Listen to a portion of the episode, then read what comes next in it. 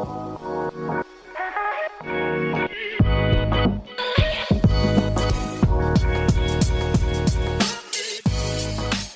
everyone, welcome back to another episode of Operations, the show where we look under the hood of companies in hypergrowth.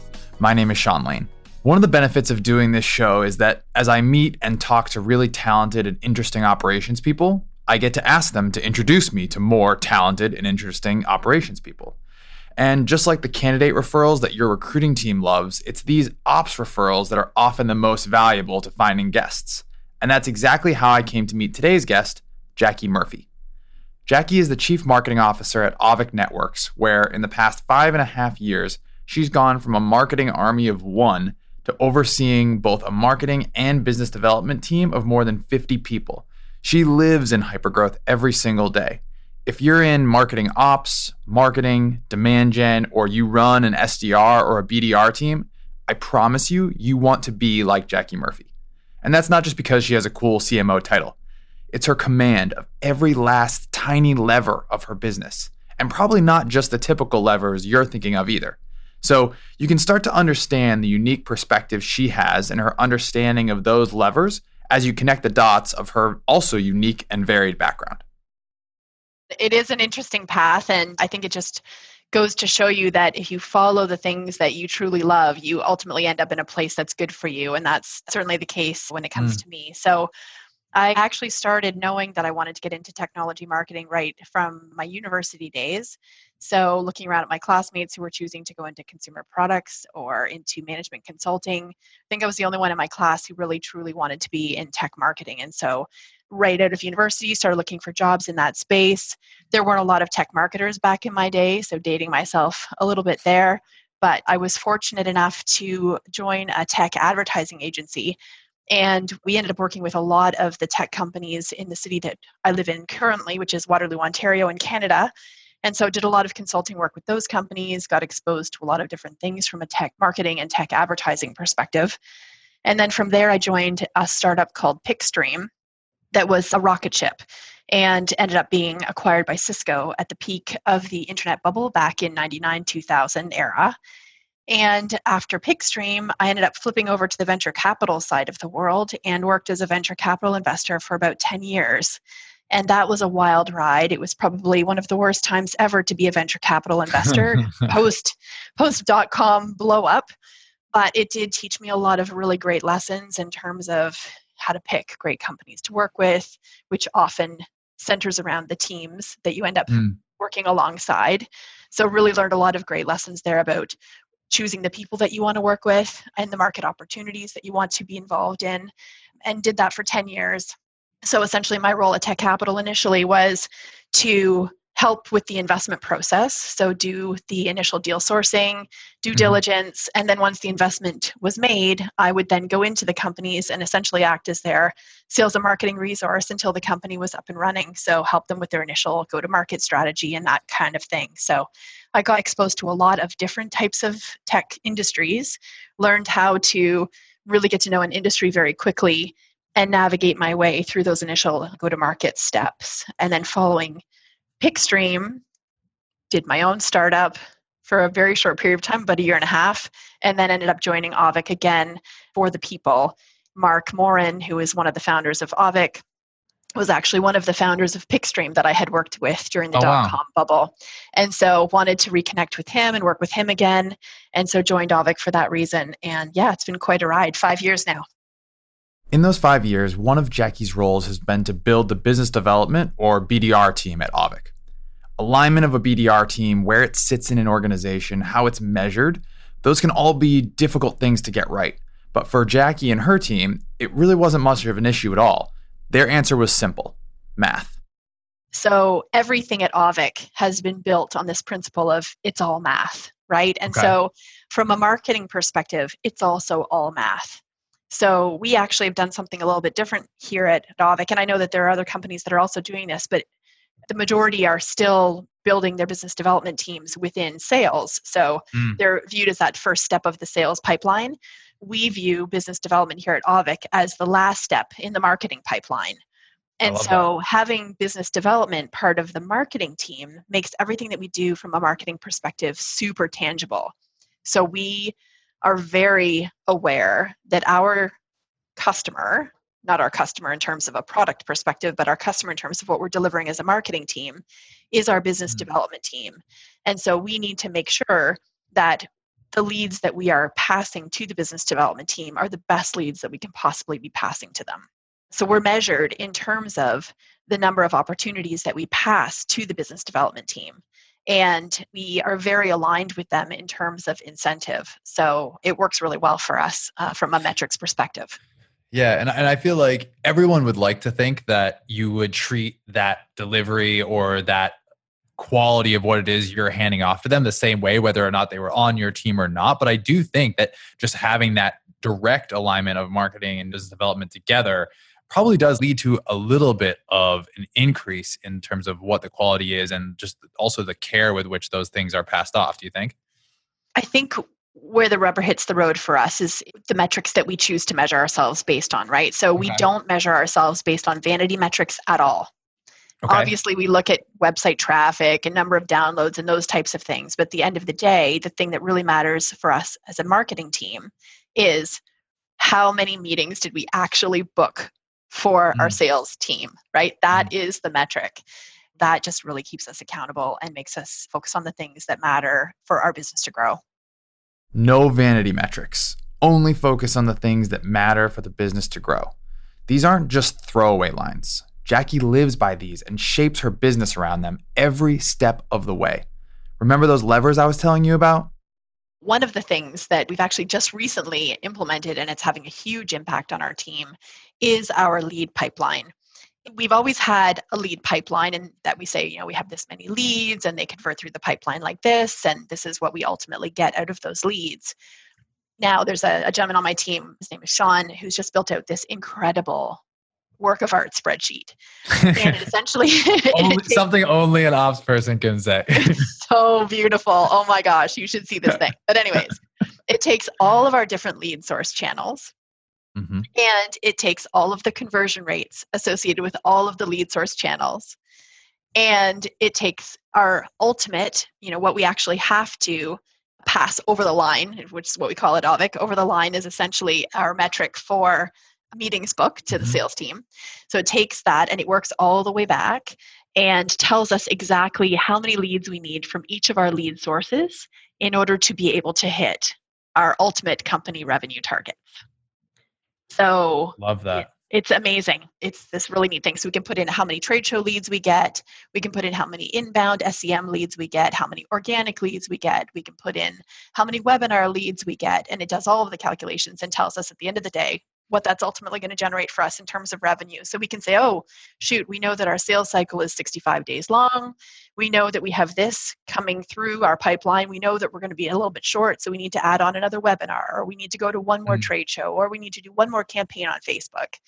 And that allows us to very carefully adjust our marketing programs in order to be able to hit those revenue targets. And how often are you adjusting those kind of in flight using the examples you just gave, right? So I think it's one thing to be able to build the spreadsheet and say, okay, here's what we think is going to happen. It's quite another to actually execute against that when inevitably one of the rows of that spreadsheet doesn't turn out the way you expected it to. well, one of the other things that we really try to do on our team is diversification of programs. Okay. So we have eggs in a lot of different baskets. And so if one or two of the programs don't end up performing as expected, we've got another 58 programs that are that are running that week. And when i say 58 i really mean you know 508 programs that wow. are running that week right? We have a lot of things going on at the same time and we might get one or two leads from each of the programs but in aggregate and based on the conversion rates that we've seen historically we've got a pretty good idea of what's going to pop out the back end. While it's not 100% perfect and there are some weeks where we just go oh like thanksgiving week oh my god. That is the kiss of death in terms of, of marketing operations and lead gen initiatives. Uh, but we know the seasonality. We know we build that into our model. We know that that week is going to be a complete write-off for us. And so we try to do things around that week to really drive pipeline both ahead of that week and after that week. That's part of our planning as well. Jackie has removed so many of the excuses that people rely on. Oh it's thanksgiving. Oh it's a short month she knows the calendar doesn't change. So she knows that based on her inputs and what's going to spit out on the other end, she can plan ahead for the fact that it's Thanksgiving. And if she does nothing different around that time, 65 days from now, she's going to be light on her number. Armed with that beautiful spreadsheet of hers, it's one thing for her and her team to know the numbers, but I wanted to know how she instills this type of thinking across Auvik to keep everyone thinking the same way. And for her, it all comes down to cadences and routines. We have a weekly cadence here at Auvik. So okay. quota results for the marketing team need to be delivered on a weekly cadence. Within that weekly cadence, we do a number of different things. So we have our daily stand up, both on the business development side of the house and also on the marketing side of the house, to make sure that everybody knows what they need to do on that day in order to be able to hit our targets. We have a weekly kickoff meeting for the marketing team so that everybody knows what the programs are that they need to be working on we have a funnel review meeting, front side of the funnel review meeting every week. So we can look at this pipeline, beautiful dashboard that Sean has created, and we can hmm. see if there are any gaps in the near future or even a quarter out that we need to be planning for because it takes time to build these programs, right? Mm. We also have a full funnel review meeting once a week where we get together with sales, finance, the CEO, and we get in a room and we look at trends over time to see how we're tracking to the overall company plan, to see if there's anything that we need to adjust on the front side of the funnel to be able to hit those longer term metrics. And then we have an awesome meeting that takes place every Friday where our BDR team gets together and they review each other's funnels they go head to head. So we pair our BDRs up against each other and they what does that look like? each other's pipelines. We have this big long board table and our BDRs sit across from each other across the table and they review each other's pipelines publicly in front of the entire team. One will grill the other and then that one will grill the other person across the table. It's things like, well, I noticed your call volume was a little bit down this week. You know, what was the reason for your call volume being low? And so uh, they're they're calling each other out. That's right. And they are way more critical of each other than we would ever be.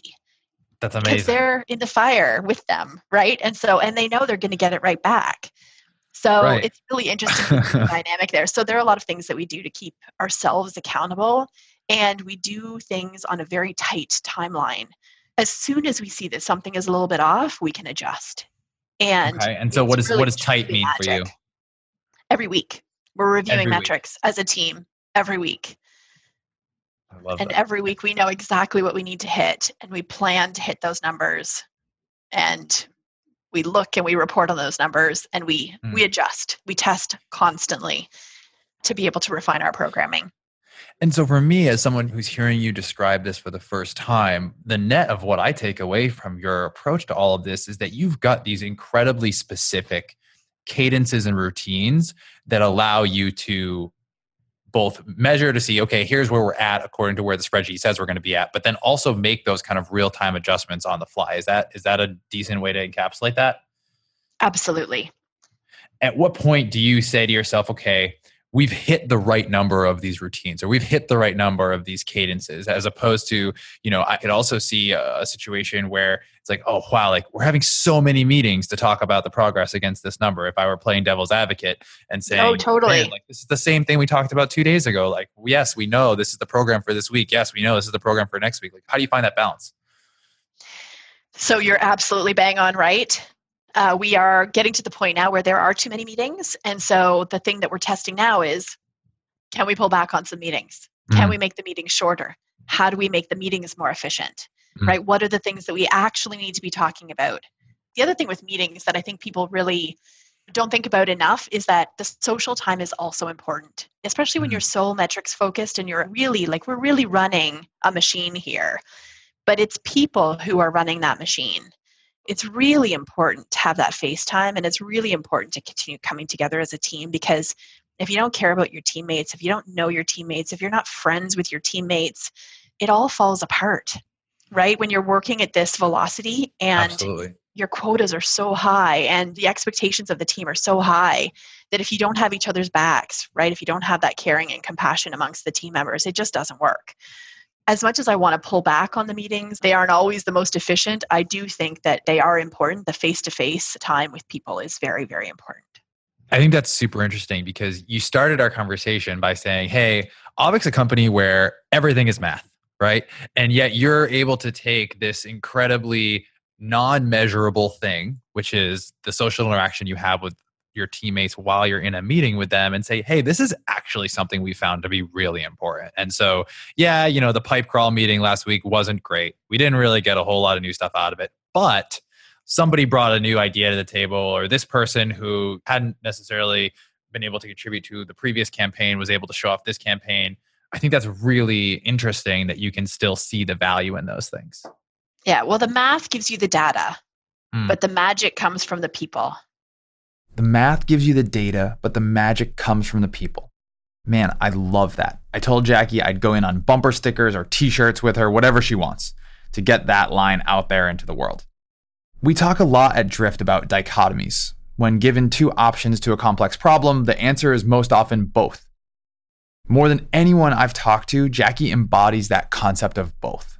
On one hand, she knows her math and knows the levers of her business cold. And yet, she also finds this immeasurable, very non mathematical value in the human interactions that come out of meeting together in a room with teammates. And it certainly comes across that for her team, they're better off for it.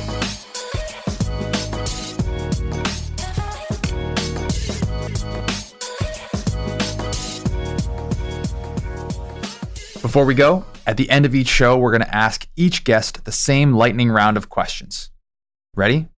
Here we go.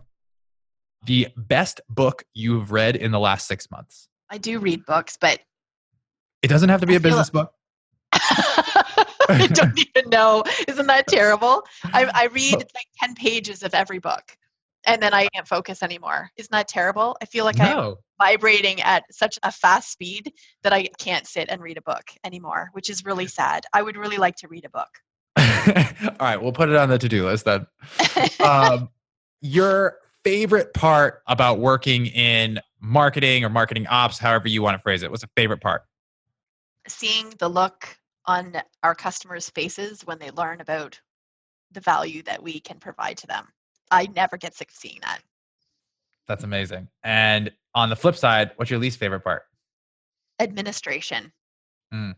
Someone who impacted you getting the job you have today. I'd have to say Marc. So we've talked about him a few times in this podcast. Yeah, definitely Marc. And one piece of advice for someone who wants to have your job someday. Just really focus on adding value. You know, don't worry about titles or climbing the ladder or any of those types of things that are a little bit more tangible, just really keep your head down, work your butt off, add as much value as you can to the people that you're working with and to your customers, and the rest will take care of itself. A huge thank you to Jackie Murphy for joining me on this week's episode of Operations. What a phenomenal conversation. And just like Jackie was a referral, I would love referrals from the rest of you on people that you think would be great guests for this show. So tweet at me at ShawneeBiz, send me a LinkedIn message. You can email me. I'm slane at drift.com. But thank you to everyone who's been listening and sending us feedback about the show. We really appreciate it. If you want to take that feedback one step further, we would love for you to leave us a six star review on Apple Podcasts, six star reviews only. That's it for me. We'll see you next time.